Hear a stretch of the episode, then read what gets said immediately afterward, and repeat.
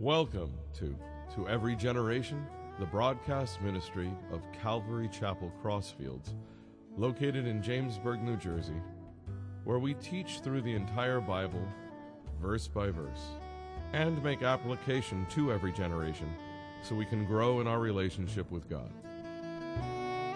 Uh, tonight we're going to talk about blood, frogs, lice, and flies. That's blood, frogs, lice, and flies as we are in Exodus chapter 7 and Exodus chapter 8. And this is a familiar story. A lot of you know it. There might be some of you that don't. Um, I will try not to be boring.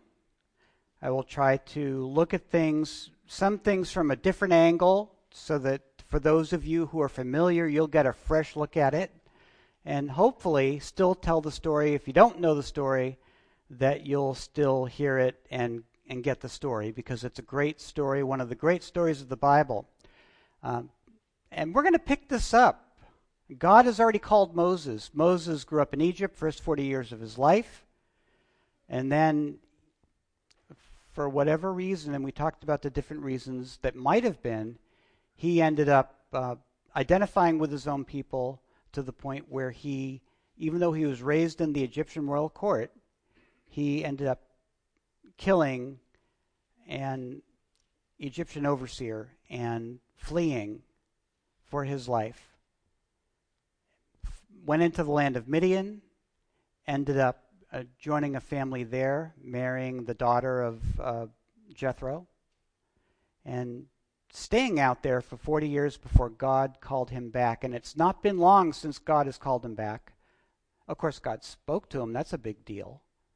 But he gets back, and even though he had a good start, things started to not go well when he went to Pharaoh the first time and said, Let my people go. And the Pharaoh said, Well, you must be lazy. All of you, all the children of Israel. So we're going to kick things up, make it harder for you to make your brick. You'll have to gather your own straw. And straw, it sounds weird that straw would be used to make mud brick, but they did need it to make mud brick. It made a better brick. Ooh, excuse me. Made a better brick. And they had to gather it themselves. So the people were mad. Moses was upset and he complained to God, and that's okay. If you look through the Psalms, there's a lot of complaining to God.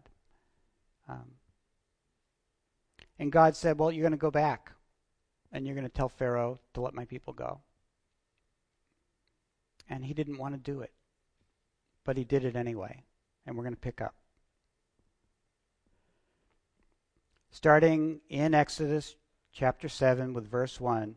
So the Lord said to Moses, See, I have made you as God to Pharaoh, and Aaron your brother shall be your prophet. You shall speak all that I command you, and Aaron your brother shall tell Pharaoh to send the children of Israel out of his land. And I will harden the Pharaoh's heart and multiply my signs and my wonders in the land of Egypt. But Pharaoh will not heed you, so that I may land, lay my hand on Egypt and bring my armies and my people the children of Israel out of the land of Egypt by great judgments. And the Egyptians shall know that I am the Lord when I stretch out my hand on Egypt and bring out the children of Israel from among them. So before he sends Moses back in to talk to Pharaoh, giving him a pep talk, giving him an overview of the things that he was going to do. Not giving him the details, but giving him the overview. Okay. Now remember, when we think about at least the older people here, anybody who's over, over the age of 30 for sure, and then some of you who are younger, you know that in, in, in some movies and in some books, Moses comes off as somebody who's very, very sure at all times of what God's telling him to do. But we're seeing here it's a Moses who is not sure of what God is telling him to do. Not all the time, certainly when God's talking to him, but then at other times, he's very uncertain. And we're going to talk about that. So we're not just going to talk about blood and frogs and lice and flies. We're going to talk about uncertainty because we we we're uncertain, aren't we? Sometimes we feel that maybe God talks to us, and, at least in small ways. I do anyway. When I hear um, Pastor Joe preach, or hear somebody else preach, or or I'm reading something out of the Bible, and I feel God speaking to me. Some of you may feel the same way. I'm not talking about necessarily um, and I've mentioned this from time to time growing up, where people I'd hear either on the radio or in person, people claiming that God spoke to them in some, you know, tremendous supernatural way.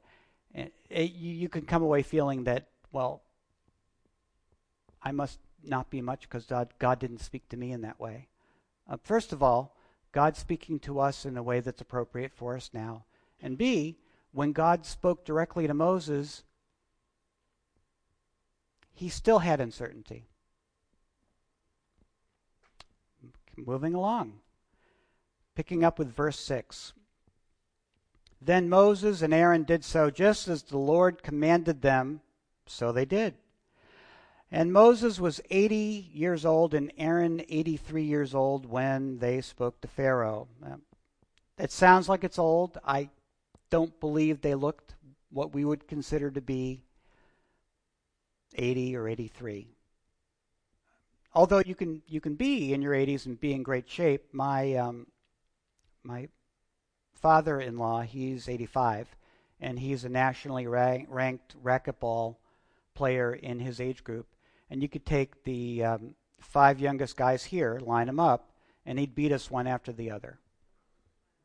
I'm not sure that I'd be one of the five youngest guys, by the way, but five youngest, and he'd beat him and uh, but the, the, I'm sure they would look to us to be younger, more like in your 40s or 50s, certainly not feeble. But we move on.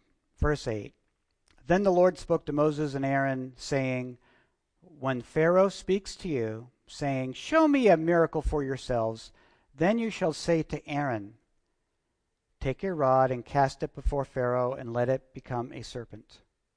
So Moses and Aaron went into Pharaoh, and they did so just as the Lord commanded.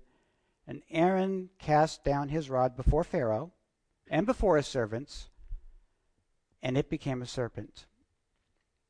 Okay, question to ask yourself. Recall that Moses spent the first 40 years of his life as part of the Egyptian royal family, and he had seen wise men and sorcerers in the Egyptian court. The Lord instructed him to have Aaron throw down his rod, but he knew sorcerers would be there. What did he expect would happen? What did he expect would happen? Take a moment. Is it reasonable that he knew of sorcerers doing things in the Egyptian court like turning a staff into a snake? He didn't say anything to God, he didn't say anything to Aaron. But could that have been in the back of his mind? Would that be reasonable? I mean, I think it would be.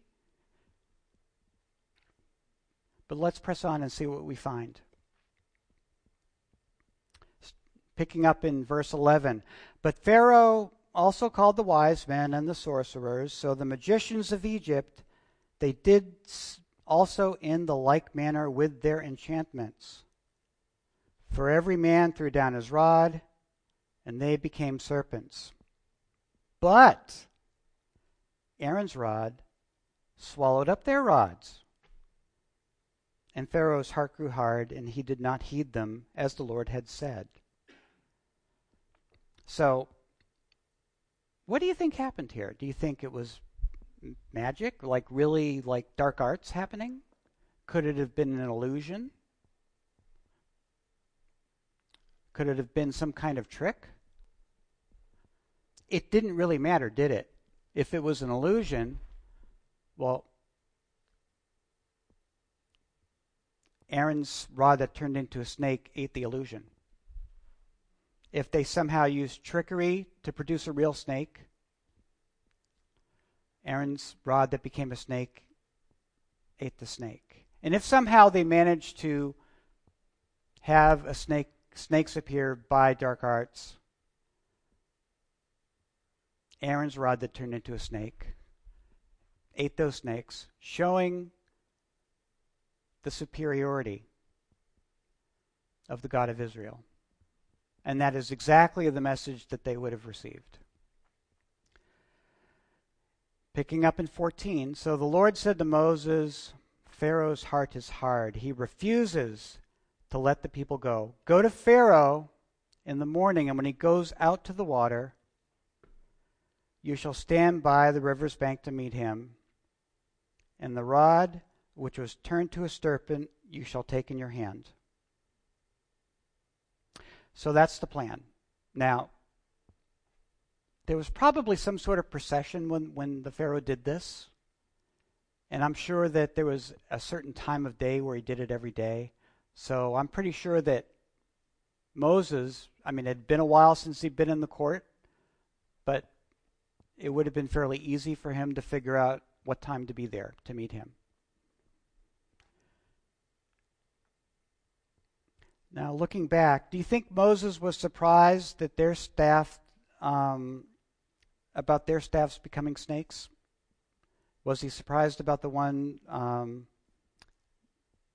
surprised that Aaron's snake ate the other ones? He might have been, but he might have also been relieved. But he's puzzled by what to do next. God told Moses, a lot of general things, but some of the specific things he didn't tell them until at that time. But then we see as we're going along, God would tell him only certain things to do, the next steps. He didn't give him all the steps like you get a book. Okay, here's what we do, here's how we're going to do the plagues, and and do this, this, this, this, and turn the page. He he didn't know exactly what was going to happen, but he knew in general what was going to happen and he was needed to be prepared to be listening to God. Okay? Exodus 7 16 to 18. And God speaking, And you shall say to him, The Lord God of the Hebrews has sent me to you, saying, Let my people go, that they may serve me in the wilderness. But indeed, until now you would not hear Thus says the Lord, By this you shall know that I am the Lord. Behold, I will strike the waters which are in the river with the rod that is in my hand, and they shall be turned to blood, and the fish that are in the river shall die, and the river shall stink, and the Egyptians will be shall be loath to drink the water of the river. Then the Lord said, spoke to Moses, Say to Aaron, Take your rod and stretch your hand over the waters of Egypt, over their streams, over their rivers, over their ponds, over their pools of water, that they may, may become blood. And there shall be blood throughout all the land of Egypt, both in buckets of wood and pitchers of stone. And Moses and Aaron did so just as the Lord commanded. He lifted up the rod and he struck the waters that were in the river in the sight of Pharaoh and in the sight of his servants, and all the water that was in the river were turned to blood. And the fish that were in the river died, and the river stank. And the Egyptians could not drink the water of the river. So there was blood throughout all the land of Egypt the plague of blood. Was it literal blood? Could have been. It could have been. Could it have been something else, like, uh, for example, and this is one that happens, a deadly red algae bloom, but one that happens so suddenly and so pervasively, and not just in rivers and streams, but also in, in, in, in bowls and pitchers? Is it possible? Maybe. The Nile actually goes, you know, like it in our country, and the Mississippi River goes north to south. In Egypt, south to north. And it passes through Ethiopia, where there's red clay deposits. Could there have been red clay deposits that God suddenly caused to multiply. I've heard it said. I'm not crazy about that one, but it's it's a possibility. What was important was that the water looked like blood. What was important was that people couldn't drink the water, and what was important was that the life in the river died. And there was a writing that was found, and it's the admonitions of Ipuwer, which is 2,050 years before Christ. And the quote says, why, why really the river Nile is blood. If one drinks of it, one rejects it as human and thirsts for water. So, it supports the idea that even if it wasn't literal blood, that the Nile could have been um, in such a state that it would be compared to blood. And it would be a miracle because it happened so suddenly and everywhere at once, orchestrated. Meet Hapi, not happy like happy, happy, joy, joy. If you're listening in, uh, on this podcast, not H A P P Y, it's H A P I. Hapi is kind of blue, and he's got some female body parts, and a little odd looking. He's the water and fertility god, and the flooding of the Nile would be called the arrival of Hapi because, as we've mentioned before, both in Exodus and earlier in Genesis, they had a lot of gods in Egypt, a lot of gods. And it makes sense that there's a God that's intimately involved with the River Nile, which was important to the food supply. You see, the Nile would overflow every year. And when it overflowed, it would irrigate, so you get water to places that needed it. It would also carry um, mud and silt, and that would um, sort of act as a fertilizer for the soil. And so the Egyptians depended on the Nile every single year, and they associated this god with the Nile. And yet the Nile turned to blood. And we'll deal with what the people must have been thinking at the end, but um, hold on to that for now. 722 to 25. Then the magicians of Egypt did so with their enchantments. Pharaoh's heart grew hard, and he did not heed them, as the Lord had said. And Pharaoh turned and went into his house. Neither was his heart moved by this. So all the Egyptians dug around the river for water to drink, because they could not drink the water of the river. And seven days passed after the Lord had struck the river. So this existed for a week. The story tells us some things. It tells us that all the water that was above ground turned blood. So that's rivers. If you had something in a carafe or a bucket or a trough, it all turned to blood at the same time. But it also talks about digging for water. So if the water was below ground, not in a lake or a pond, but a well um, that they had to dig, a new well. It seemed like they could get water, and that would be how the magicians got water to demonstrate that they too could um, do the same thing. Otherwise, the story doesn't make sense. They had to get fresh water from somewhere. So they, they were able to get fresh water, not a lot compared to the population. So this is a great hardship for the people but they were able to get by. Plus, the river started to stink. You had all the sea life that had died. And I got ahead of myself here. Yes, the groundwater had been turned to blood. And we covered that part too. Okay. we're moving on to chapter 8. So we're moving on because I don't want to get stuck into detail. I, I think it, the story moves better as a story if it moves at a faster pace. So the Lord said to Moses, Go to Pharaoh and say to him, Thus says the Lord, Let my people go that they may serve me. But if you refuse to let them go, behold, I will smite all of your territory with frogs. So the river shall bring forth frogs abundantly, and you shall go up and come into your house and into your bedroom, your bed, the houses of your servants, on your people, into your ovens, into your kneading bowls, and the frogs will come up on you, on your people, and on all of your servants.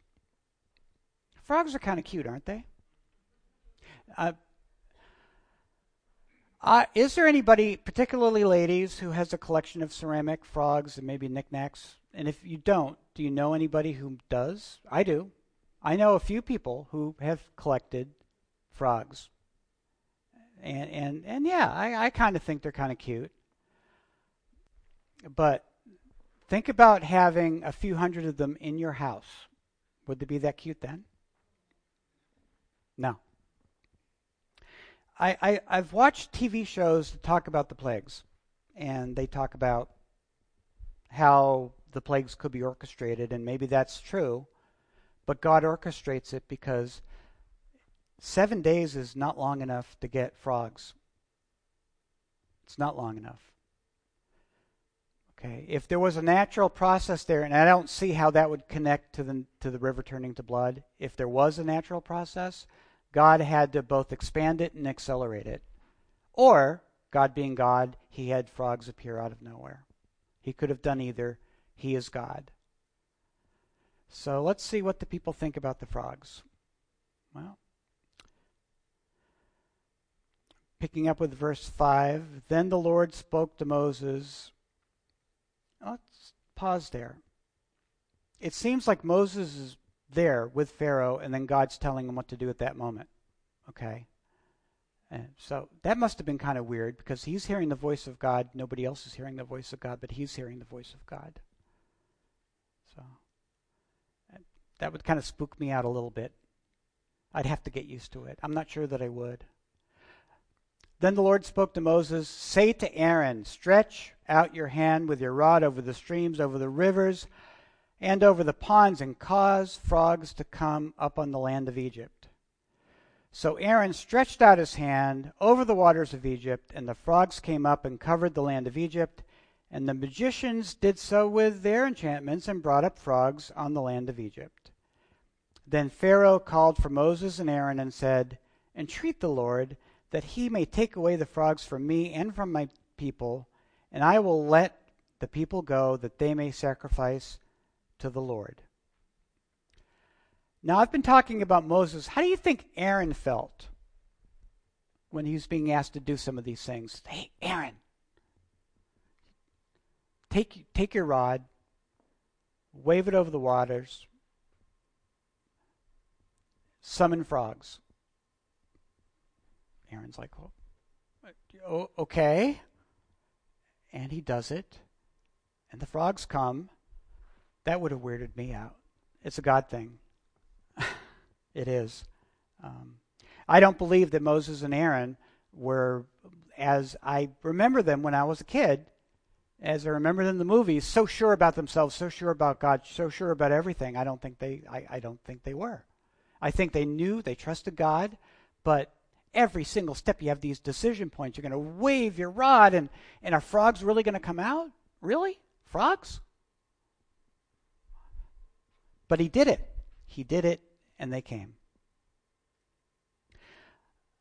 Meet Heket. This is from an inscription in Egypt. And yes, that's the head of a frog. This is the goddess of childhood and fertility. This God is also involved in the resurrection of the deceased, which is a really big deal in Egypt. Okay. The mummies that you know about um, are actually part of that whole ritual for resurrection of the deceased in the afterworld. And if you had lots of money, you got to go in style. Heket was depicted as a frog or as a woman with the head of a frog. Whew. Okay. And Egyptians liked frogs. I don't think they liked hundreds and hundreds of frogs all over the place. Nope. Picking up in 8, starting with verse 9, and Moses said to Pharaoh, Accept the honor of saying, when I shall intercede for you and for your servants and for your people to destroy the frogs from you and your houses, that they may remain in the river only. So he said, Tomorrow. And he said, Let it be according to your word, that you may know that there is no one like the Lord our God. And the frogs shall depart from you, and from your houses, and from your servants, and from your people, and they shall remain in the river only. So he said, That you shall know that there is no one like the Lord our God. Um, if there was a human being that carried with him everything bound up in the religion of the Egyptians, it was Pharaoh.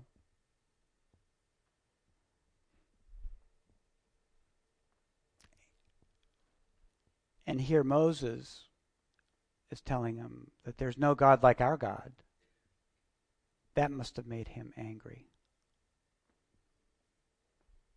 I believe that Pharaoh believed in himself that at some point his gods were going to rise up and defeat this upstart God of the children of Israel.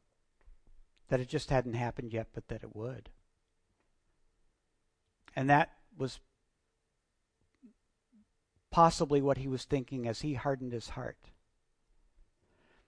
He begins to start to do the right thing, but then he stops and he goes back and he says no. And you'll see that he, he'll do this over and over again during the plagues. Picking up with verse 12 Then Moses and Aaron went out from Pharaoh, and, and Moses cried out to the Lord concerning the frogs which he had brought against Pharaoh. So the Lord did according to the word of Moses. And the frogs died out of the houses and of the courtyards and of the fields, and they gathered them together in heaps, and the land stank. And when Pharaoh saw that there was relief, he hardened his heart, did not heed them, as the Lord had said. So Pharaoh has gone back on his word. And I'm sure he's not happy. In his mind, I'm sure he thought, take the frogs away, that the frogs would leave. But that's not what happened. The frogs didn't leave, the frogs died. All of them at once. And maybe some people were thinking, you know, frog legs, they kind of taste like chicken it you can take all the frog legs you want. You're going to have all these other frogs left over. Plus, there's the rest of the frog that isn't leg. Ah. So the river stinks, and now the land stinks. Everything stinks. It's terrible. And the Pharaoh has gone back on his word. So we're going to continue.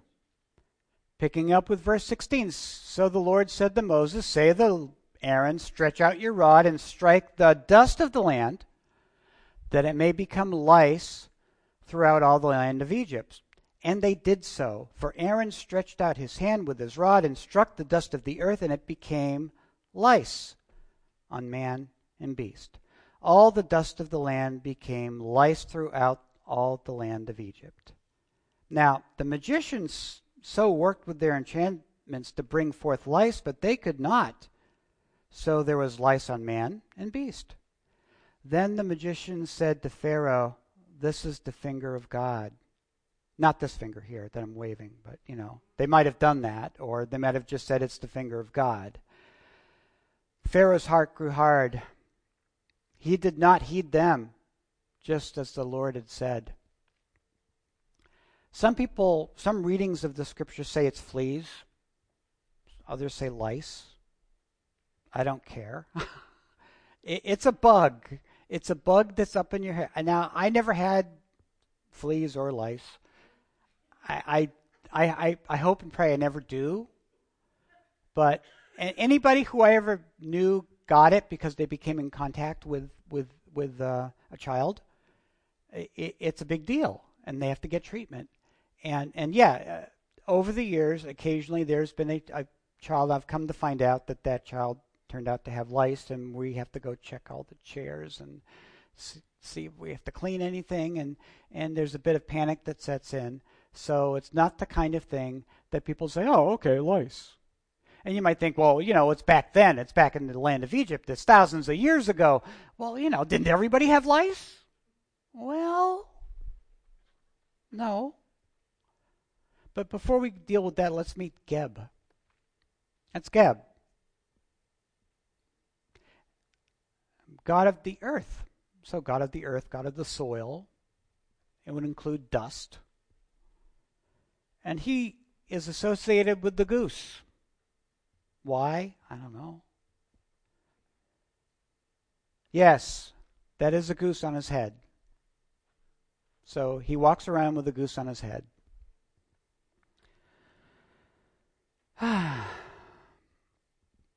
Every time you have a plague, there's a, either a direct association to a god or there's direct in maybe indirect associations to one or more gods in their pantheon. So God, we're moving along here. God is making statements. But the one thing about Egyptians and hygiene, they were really into the hygiene back then. They really, really were. Men and women shaved their heads to prevent lice and fleas. So if you were a woman, you'd shave your head, and then you'd put on a wig and that's what you would do. Now, men, they would shave their head. If you were a priest, well, you might shave your entire body every other day because if you were a priest, you couldn't have fleas or lice. You couldn't have bugs of any kind on your body. If you did, you couldn't serve. So imagine their surprise when everybody had these bugs. and I mentioned here it comes up priests with lice and fleas could not serve. And they actually used, I mean, not in this particular time, just in general, they would not just shave themselves, but they would use different chemicals, different um, plant compounds um, to get rid of bugs, to prevent bugs from getting on them. So this was something that they took very seriously, and this plague really struck home to the Egyptians, in particular anybody who was a priest or in their family, and anybody who was in the royal family. Picking up with verse 20. Then the Lord said to Moses, Rise early in the morning and stand before Pharaoh as he comes out to the water. Then say to him, Thus says the Lord, Let my people go that they may serve me. Or else, if you will not let my people go, behold, I will send swarms of flies on you and your servants, on your people, and into your houses. And the houses of the Egyptians shall be full of swarms of flies, and also the ground on which they stand. And in that day I will set apart the land of Goshen, where my people dwell, that no swarms of flies shall be there, in order that you may know that I am the Lord in the midst of the land. I will make a difference between my people and your people. Tomorrow this shine shall be. So, this is the first time that the children of Israel are spared the plagues. The first two, they suffered along with everybody else. But this one, uh, first three rather, this one, they don't suffer. And he makes it a point of letting them know that.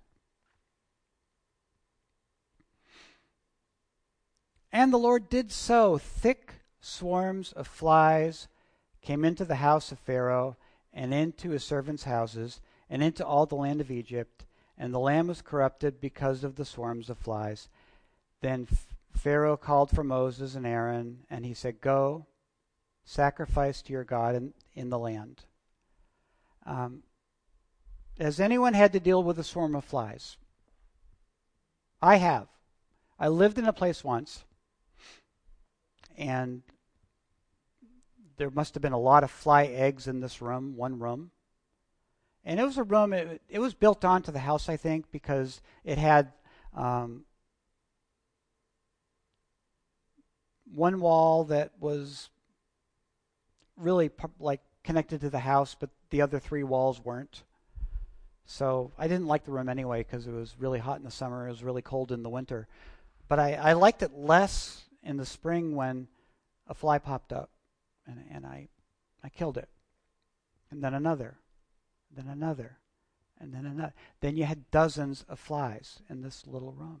And we're trying to get rid of them. And as, as quickly as we're getting rid of them, there are more. It, it was really troubling. now, um, so when I think of that, that's just one room and a few dozen flies. Imagine the millions and millions of flies covering everything. It's horrible. Trust me. I mean, nut. Okay, nut would be. You see the person, I'm showing this picture. If you're listening on audio, I'm showing a picture of Nut. And Nut is sort of standing not really standing, sort of got the feet on the ground and the hands are on the ground and sort of arched. The body is arched up into the sky. That's not that that the big person at the top here is Nut. Ooh. Okay. On my screen, it's it's right where it's supposed to be, but there it's offset. I'm sorry. Um, goddess of the sky wife of Geb. We met Geb earlier. And the mother of gods and goddesses Osiris, Horus, Set, Isis, and Nephthys. And the first four of those are among the most famous in the pantheon of the Egyptian gods. So, so Nut's another god that's a big deal, in part because she's the mother of these really, really big, important gods in their pantheon and and Egyptians actually revered flies. They they they, they admired the tenacity and the courage that flies seem to have. I never reverenced them in that way. In Exodus, they really they really call it swarms, so we kind of infer that it's some kind of fly. Um, they don't really say what kind of insect it is, but we're going to go with flies. It seems to be the most obvious. Okay, picking up with, with verse 26. And Moses said, It's not the right thing to do. We would, for we would be sacrificing the Um, abomination of the Egyptians before the Lord our God. If we sacrifice the abomination of the Egyptians before their eyes, then will they not stone us? We will go three days' journey into the wilderness and sacrifice to the Lord our God as he will command us. So Pharaoh said, I will let you go, that you may sacrifice to the Lord your God in the wilderness, only you shall not go very far away. Intercede for me. So he wants them to pray for him and pray for his land. Then Moses said, Indeed, I am going out from you, and I will entreat the Lord that the swarms of flies may depart tomorrow from Pharaoh from his servants and from his people, but let Pharaoh not deal deceitfully any more in letting the people go to sacrifice to the Lord. So Moses went out from Pharaoh and entreated the Lord, and the Lord did according to the word of Moses. He removed the swarm of flies from Pharaoh and from his servants and from his people. Not one remained. But Pharaoh hardened his heart at this time also. Neither would he let the people go. So this time he's gotten to the point where they've had a discussion about what would happen. And you can, when you kind of go back here, um, and Moses, in his discussion, is talking about the abomination of the Egyptians to Pharaoh, who's sort of like the figurehead of the Egyptian religion. And Pharaoh's listening. He's taking it. And he's even saying, Oh, and please pray for me. So they did. And he changed his mind. So he's doing this over and over again now. And, and this is where uh, the scripture ends. But let's take a look at some perspectives Moses and Aaron. They had the big picture at the beginning, but along the way, God would give them specific instruction, instructions at steps, and then they would have to follow that instruction. And I can just imagine, just hold at the beginning, especially like with the blood. You know, I'm gonna. Is it really to turn to blood? Okay, I'm holding it out. So that's Moses and also Aaron. For Pharaoh, these slaves have a God, and the God's an upstart. And he's challenging him and his gods and everything that he holds dear. And he hates that, and he hates them. And he does not want to give in to them.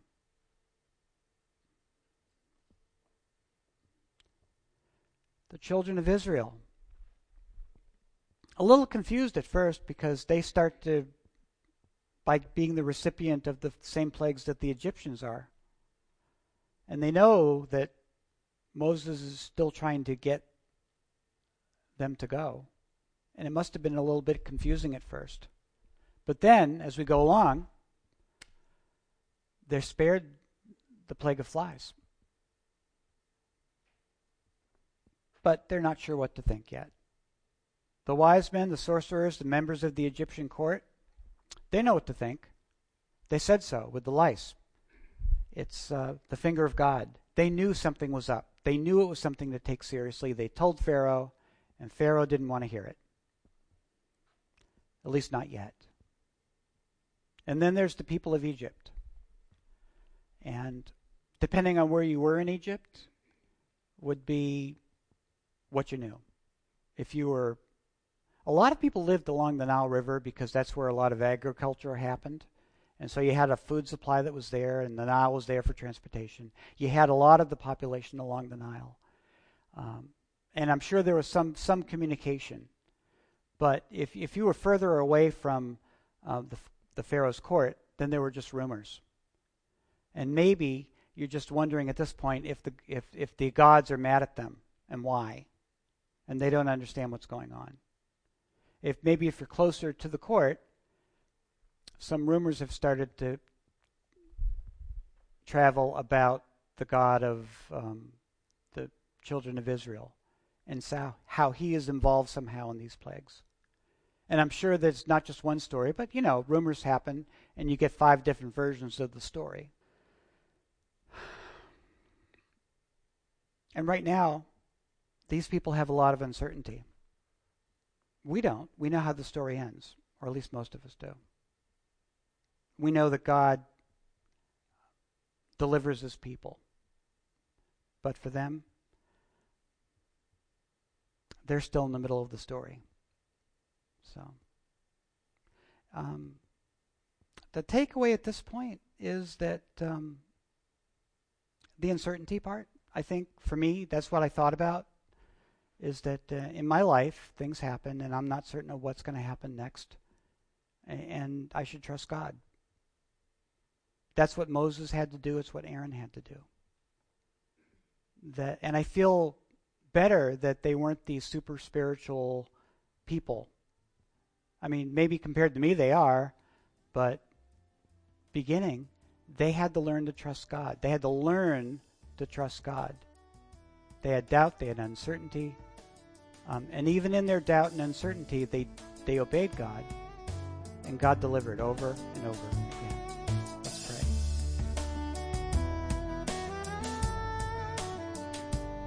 You've been listening to To Every Generation from Calvary Chapel Crossfields. We're located at 15 Half Acre Road in Jamesburg, New Jersey. We meet for Bible study Wednesdays at 7:30 p.m. and Sunday service begins at 10:30 a.m. On Sundays we have children's church for all ages in addition to infant and nursery care. You can find out more about the ministry here at Calvary Chapel Crossfields by going to cccrossfields.org. Thanks for listening, and may God bless you.